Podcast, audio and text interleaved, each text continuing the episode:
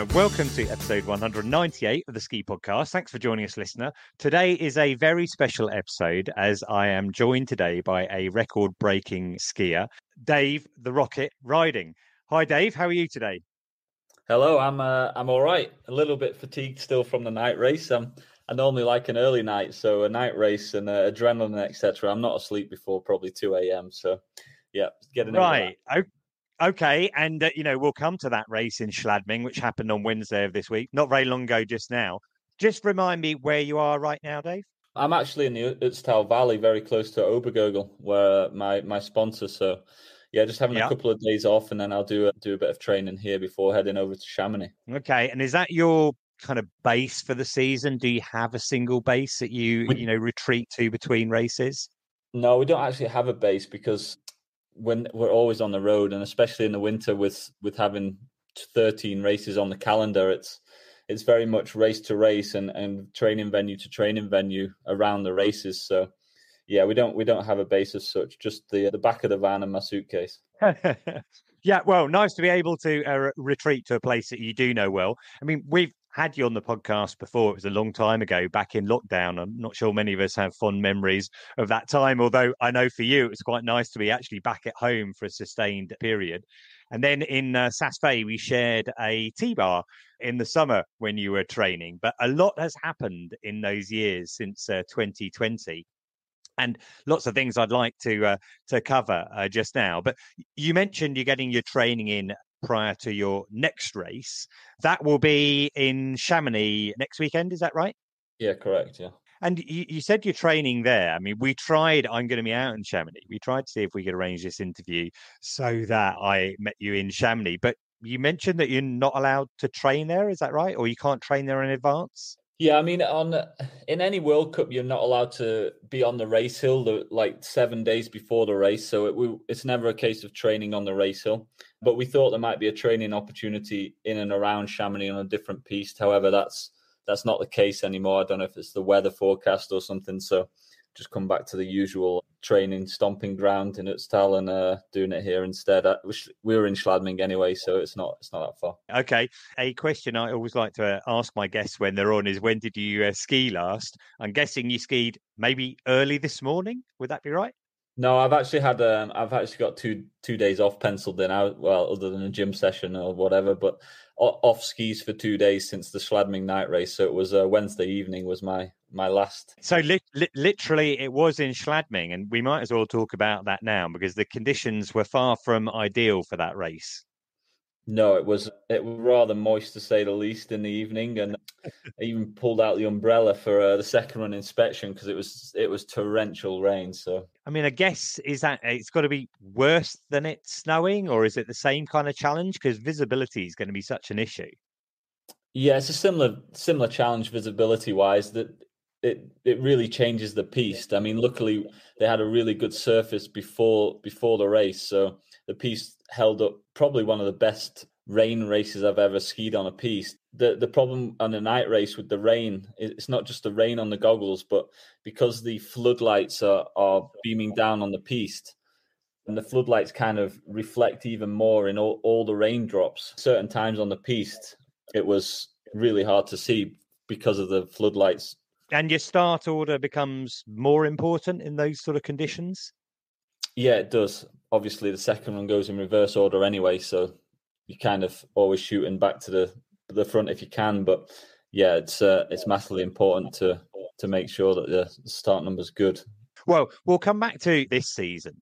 I wondered if uh, I could just take you back a little bit. I think we're not going to go through like the whole of your uh, story. I think lots of people listening to this podcast will know that you you started and you learned to ski at Pendle Dry Slope uh, in the UK, but that journey has taken you to become a World Cup uh, winner. And 2022, a couple of years ago at Kitzbühel, you won your first slalom race. And I think I'm right in saying, are you the oldest winner of a World Cup slalom?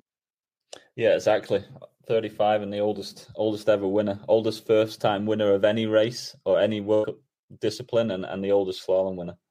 Yeah, I mean that is an amazing achievement. You know, I wondered if I could kind of take you back because you know that's a long time. I mean, we are saying I think it's eleven years after you made your debut because I was looking through the FIS website earlier. Alta Badia was that your first World Cup yeah, race? It was actually, yeah.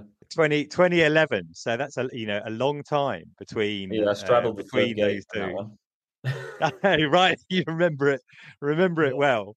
And um, I think with Kitzbühel itself, you know, the race where you did win, the race was brought forward a day earlier. Did that make any difference to you? Do you think that helped you relative to your competitors? No, I mean, uh, one day here or there is no difference. And it was the same for everyone because we'd just raced the weekend before in Wengen. So everyone had the same build up. It exactly the same for everyone. So it wasn't a case of that sort of transition to Saturday making it better for me. In the end, I guess it did because I, I, pulled out my best skiing on the Saturday. I did good job. It wasn't Sunday, but um, no, I think I think it was it was just a case of same for everyone. You've performed well at Kitzbühel prior, and it, evidently it's a uh, one of your favourite places to uh, to race. Could you put it down to anything? Were there just lots of factors that came together on that particular day that made the difference? I think, yeah, the fact is that I'm very good in Kitzbühel now. I've learned it over the years. I know how to de- deal with all the terrain. I know how to. It's always icy. Ice suits me. I'm good right. on the ice. I'm good when it's difficult. So, yeah, Kitzbühel it suits me. And then on the day, I, I was able to ski free and didn't make any mistakes in a very difficult course set when everyone else was struggling really. Yeah, I mean, it's interesting. You say oh, you like it when it's difficult. I think most people listening to this podcast would probably consider any of the courses difficult. And and you said, you know, you like Kitzbühel and you know it well. I was speaking to Chemmy Alcott in another podcast a while ago, and she came out and she met you in the summer. I think there was a chairlift, excuse me, a gondola named after you in Kitzbühel. She was interviewing you around that. Is that right?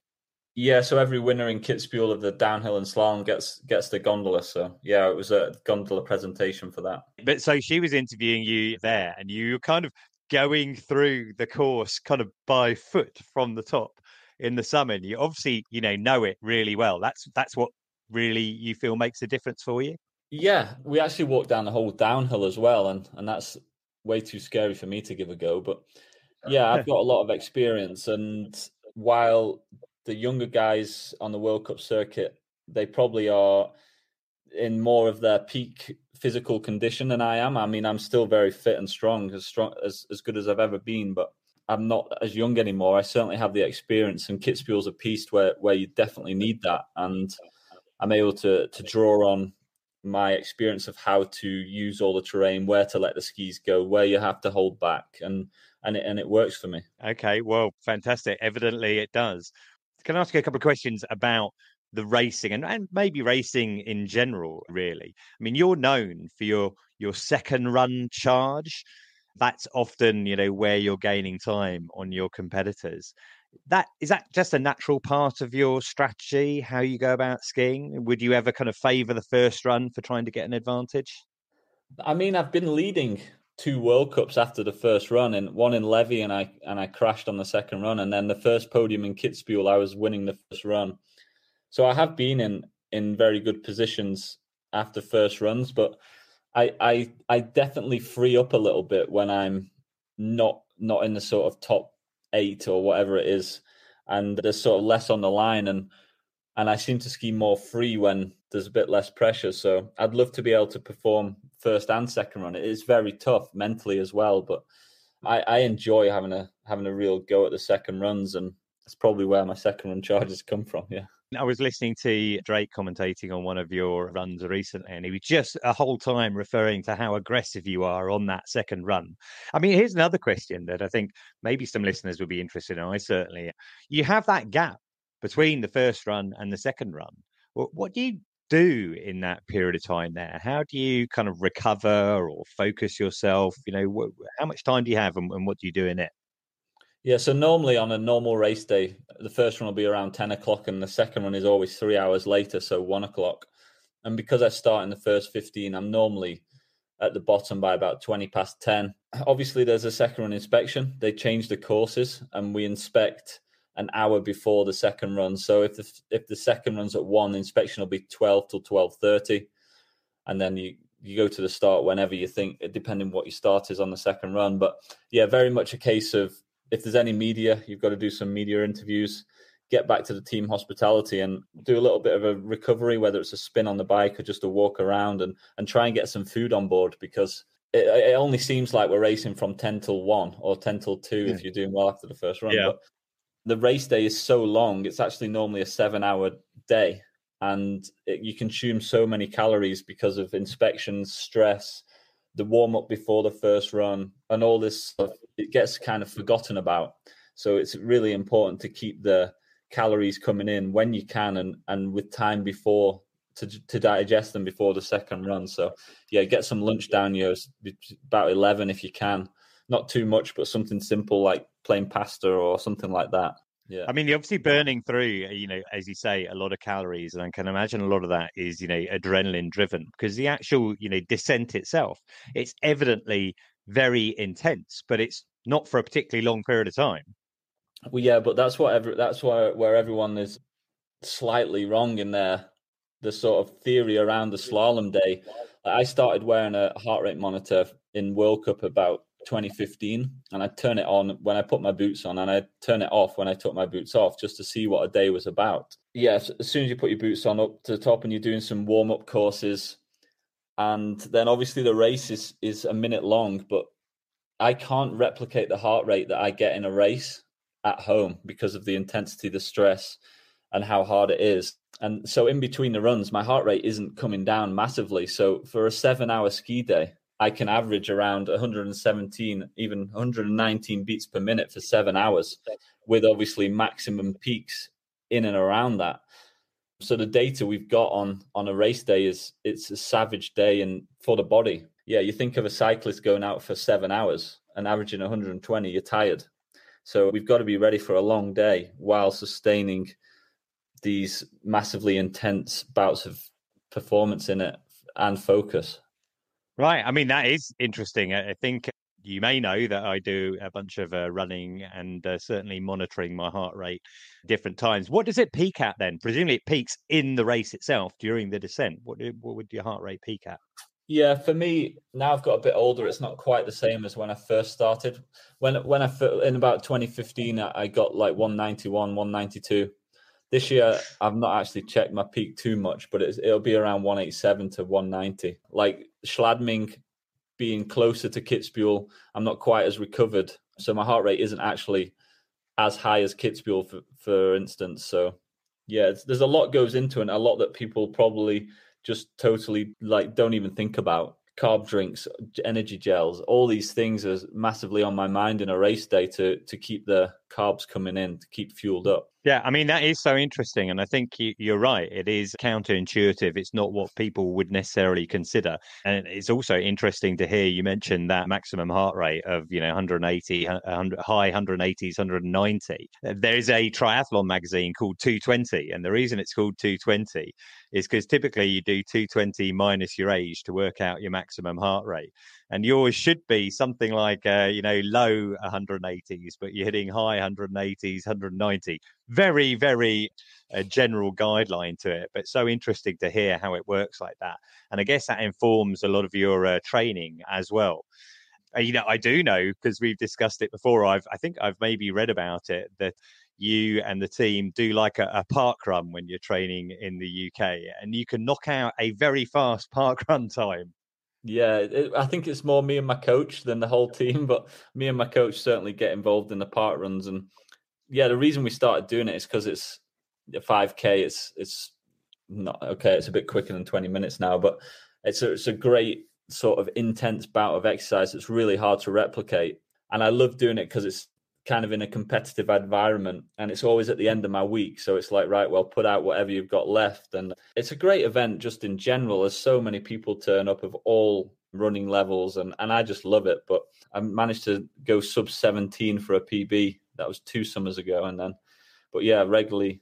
1703 this summer was my best so. That is very very impressive. I i love park run. I've got a few local to me and i do it on a on a regular basis but i've never never managed to go below 18 even when i was closer to your age but yeah. you're right the community side of things from parkrun is fantastic. But you're also right that it is a competitive sort of thing. And, you know, to be going around 17 and sub 17 is absolutely fantastic. I mean, that is a really impressive time. I don't know if you've ever looked, they have, they give you age grading scores to kind oh, of yeah. give you a rough always, idea of how that is. These, these, I'm always looking at these stats. yeah. And do you know what that comes out at? It's, it's kind of high 70s at my age. But my problem is I, I do too much weight training in the week. So, yeah. and I'm a bit too heavy to be a runner, but yeah, I somehow managed to stumble my way around the 5K. But I think 5K for me feels like a marathon. Let me just take you back to Kitzbühel then. So you won that World Cup. You know, you referred to your age there, the oldest winner of a World Cup slalom. I, I'm pretty sure in saying I'm right in saying that on the uh, second run, you got to the bottom, you had the fastest time, but then you had to wait for another five competitors who were faster than you in the first run to come down. What what's that like when you're at the bottom there, you know, watching each one come down? Yeah, it's kind of you've done your bit and it's it's now out of your control. So nerve wracking kind of, but also like, yeah, you just gotta sit sit and wait and tick them off. And then obviously when there was only one more person to come and I was still leading, it, it took me back to 2017 when I was in the start and Hirscher was leading at the bottom and they spent about two minutes flicking between me and Marcel of his expression at the bottom and my expression at the top. And I much preferred being at the bottom leading than I did like standing at the top still with it all to play for. So my job was done, and then I could sit back and, and kind of wait and see. Maybe if you, you can't relax, because it must be a strange kind of thing. Because in some respects, I mean, I know you know all of your competitors, you've been skiing against them, you know, for a long time. You train with them sometimes as well but presumably you can't help thinking, I hope they don't do well here. Well, yeah, it's every man for himself on a race day, right? So I'm certainly not rooting for them to beat me. it must have been brilliant that feeling uh, at the bottom. I mean, I know there's some uh, fantastic video, and you know, it, it, was clearly meant a huge amount to you. I know you've had you know a number of podiums in your career, but to uh, win a race, you were very emotional after that. Yeah, I mean the whole team. It's been a it's been a hell of a long journey, and I've had the same coaching staff for pretty much all of it, and I know how much it means to them as well. So, actually, the first thing I was thinking was, I'm glad I've done it for all the help I've received over the years, all the sponsors that have helped me, even the sponsors like when I first decided that I was going to give this skiing a real go after I'd finished college, and th- those people that helped me in the really early days. I'm I was just so grateful that I could show that they're support my coach's sacrifice was was worth it. I will never stay the most successful British skier. I'll, I'll guarantee you that. And it, and um, the next generation are ridiculously good, but I will always be the the first one to get the win. And so I, I'm really proud of what I've been able to sort of push the bar to in British skiing, and and then I can leave it to the next generation to take it further. And that is actually a really good segue to the uh, next section. And I can tell you that you know on behalf of let's say british skiers you know obviously huge congratulations that you mentioned that next generation there and you know, the last few years you've seen amazing consistency or to me it seems that you've seen amazing consistency in your skiing and you've had your seventh podium this year at um, madonna di campiglio is that it yeah that's pretty much it yeah seventh podium this year at madonna di campiglio and I think as well that was another record uh, because I uh, read that you're the oldest ever skier to podium as well. No, someone actually wrote that, but they got it wrong. I was actually 12 days too young. 12 days younger than Giuliano, Giuliano Razzoli. So uh, I'm the second oldest now. I think I'm the second, the fourth, and the sixth oldest on a podium already. But yeah, so the, I'm the second. That, but I had to wait until until after Christmas until I was old enough to be the oldest. So I was still too young in Madonna, but it's obviously yeah right up there with the oldest podium. Twelve days, twelve days too young still. I was.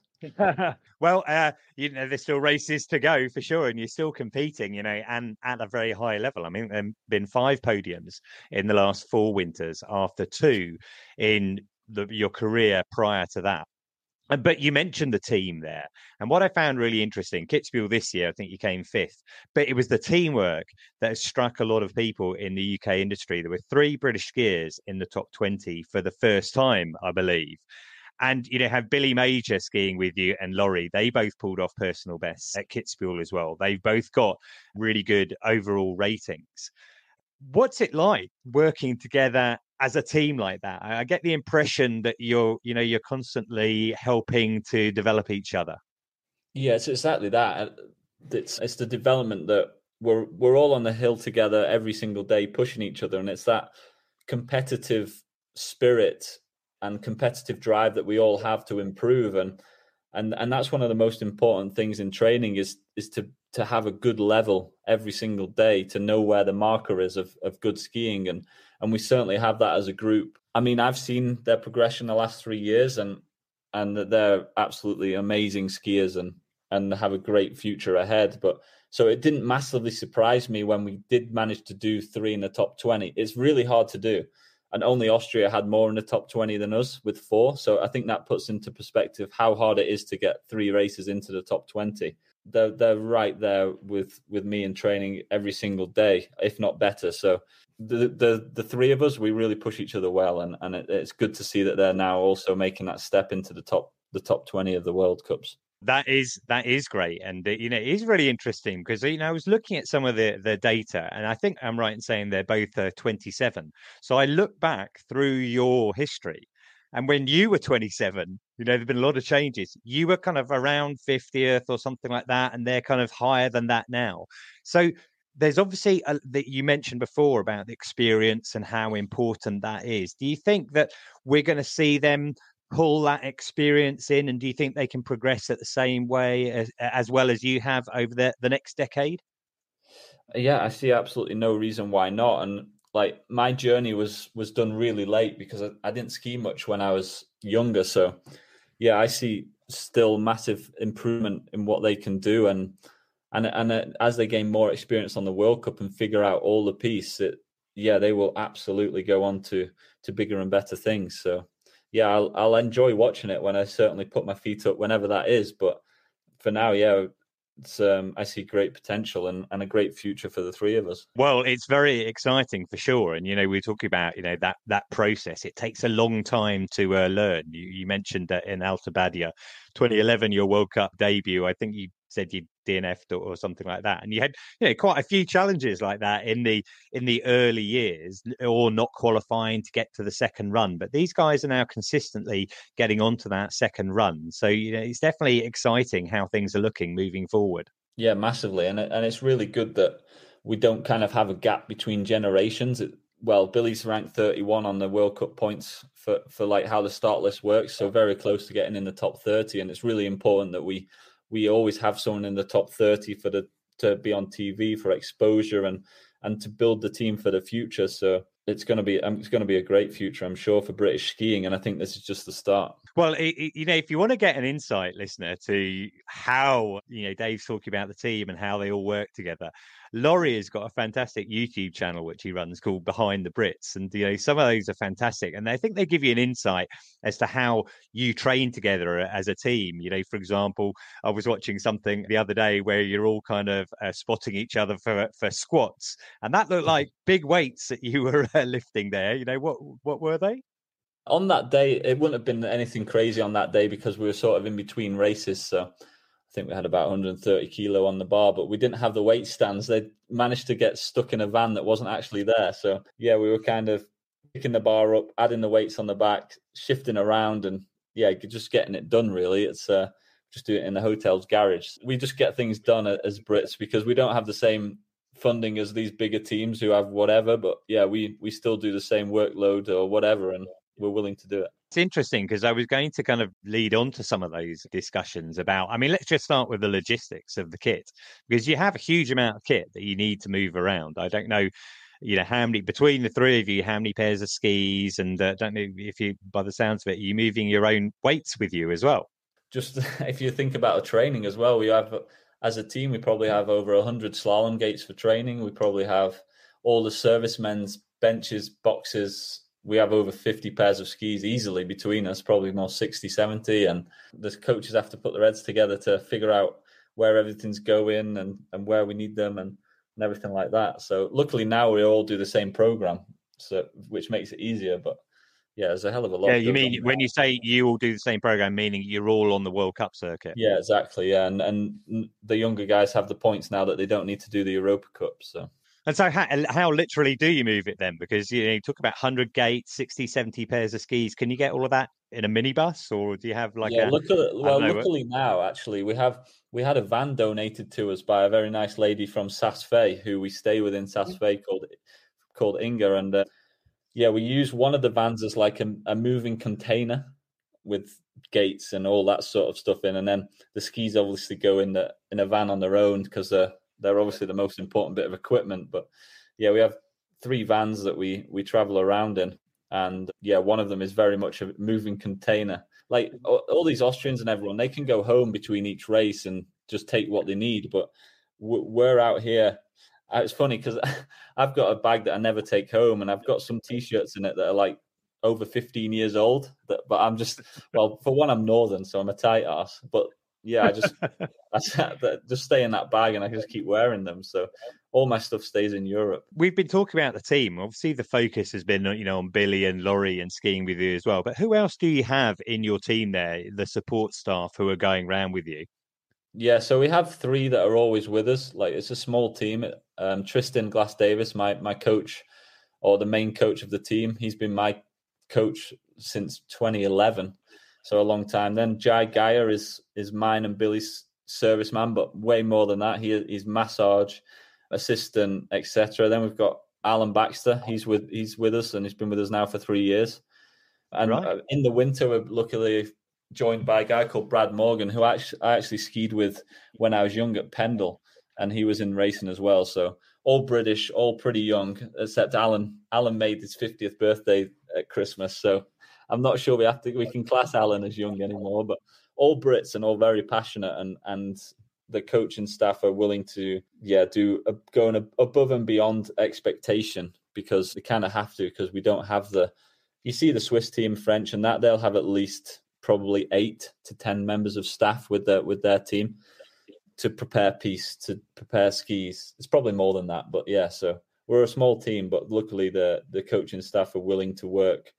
They do the work of eight to ten people because yeah, they have to. Well, I mean that's fantastic. Uh, you know, interesting. You mentioned uh, Alain there. I interviewed Lesley McKenna a few weeks ago, maybe a month ago or something like that, who was out with him in Salt Lake City on yeah. that occasion when he won his medal. And, and listener, if you'd like to know more about that, I'll, I'll put a link into the show notes. But uh, if you're not familiar, listener, Alain Baxter, extremely successful British slalom skier who well won a medal at the Olympics. Full story, too long for this podcast, but uh, we'll we'll have it in there. And and so that's your team. And you referred to before, you know, funding people funding you in the uh, early years. I think in your career, you know, racing for Team GB, funding has gone through different levels. But the situation at the moment, I mean, it costs a lot of money to employ the staff to get you around, uh, you know, from resort to resort. You know, are you getting that adequate funding now to make it work for all three of you? Yeah, just about. It's it's always it's always on the back of our mind and I don't know, even in December, we kind of knew that we only had funding until the end of February. I'm kind of hopeful that we've got some more now to get us through through March when the, the last World Cups are. But yeah, it's always on the mind. And, and the real hard bit was last year, and it definitely had an effect on my season. Just the stresses of UK sport leaving Alpine, and we're always staring down the barrel of what do we have for next season, and and it's been a constant thing that I've had to deal with my whole career. But kind of as long as I know what I've got, I can I can perform and have it in my head and keep my mind calm. If my mind's calm, then that's fine. But anyone out there that knows of funding that could help would be massively appreciated. Well, a listener, if uh, if that's a struck a chord, then you can uh, definitely get in contact. Uh, you know, it's interesting. I think. Do you feel uh, the funding is often related in parallel to the chances of getting a medal at you know major games. So continually being able to pick up podiums do you you know feel like you have you know a responsibility there somehow aside from your own you know personal success? For sure yeah and i kind of i hate the whole stigma around olympics and major champs because yeah. like for me the world cups as, as Kitzbühel's as big as the olympics for me it always has been and and the biggest race on the World Cup uh, is always the one that I want to do the best in for every season. But the problem I had with the last Olympics was I won in Kitzbühel three weeks before it, so obviously I had the form to to do it in, at the Olympics. But well, the, the sort of sh- short story is. I'd been trying so mm. long to to to win a race at 35, winning. The emotional come down that I had after that race was kind of it was well, I didn't expect it, but it was huge because yeah, 35 years of trying to do something and then I achieve it on the biggest stage of, of alpine skiing and win Kitzbühel.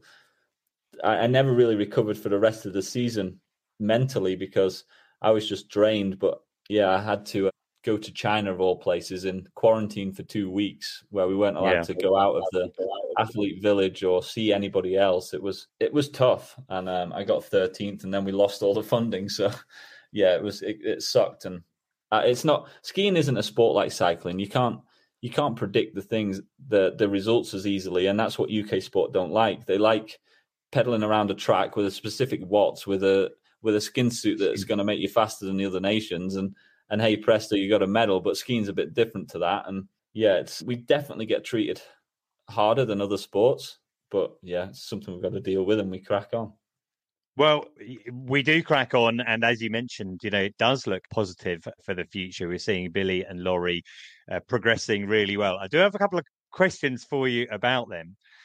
Laurie, I notice at the moment doesn't have a moustache, but controversially, he did have a massive one before. What's your view on that? My view is he looks ridiculous, but he, he did that for he did that for Movember, didn't he? So it's more the mullet that he's rocking. You don't see it on TV. He's rocking a mullet at the moment. He calls it it's it's something along the lines of race season is mullet season, and yeah, he gets this horrible mullet going, but it's his it's his character, and that's why that's why Laurie is Laurie, and we love Laurie for being Laurie. Some some things he does is is isn't my taste, and certainly his haircut or mustache. But no, very he loves it, so I'm not I'm not going to tell him to change it. his personality comes across in his videos for sure. Okay, here's my question about Billy then. Um, I've seen him showing off with his football skills in some of the uh, videos. Does he does he fancy himself? Do you think he could, uh, you know, become a, a Liverpool player, an alternative career?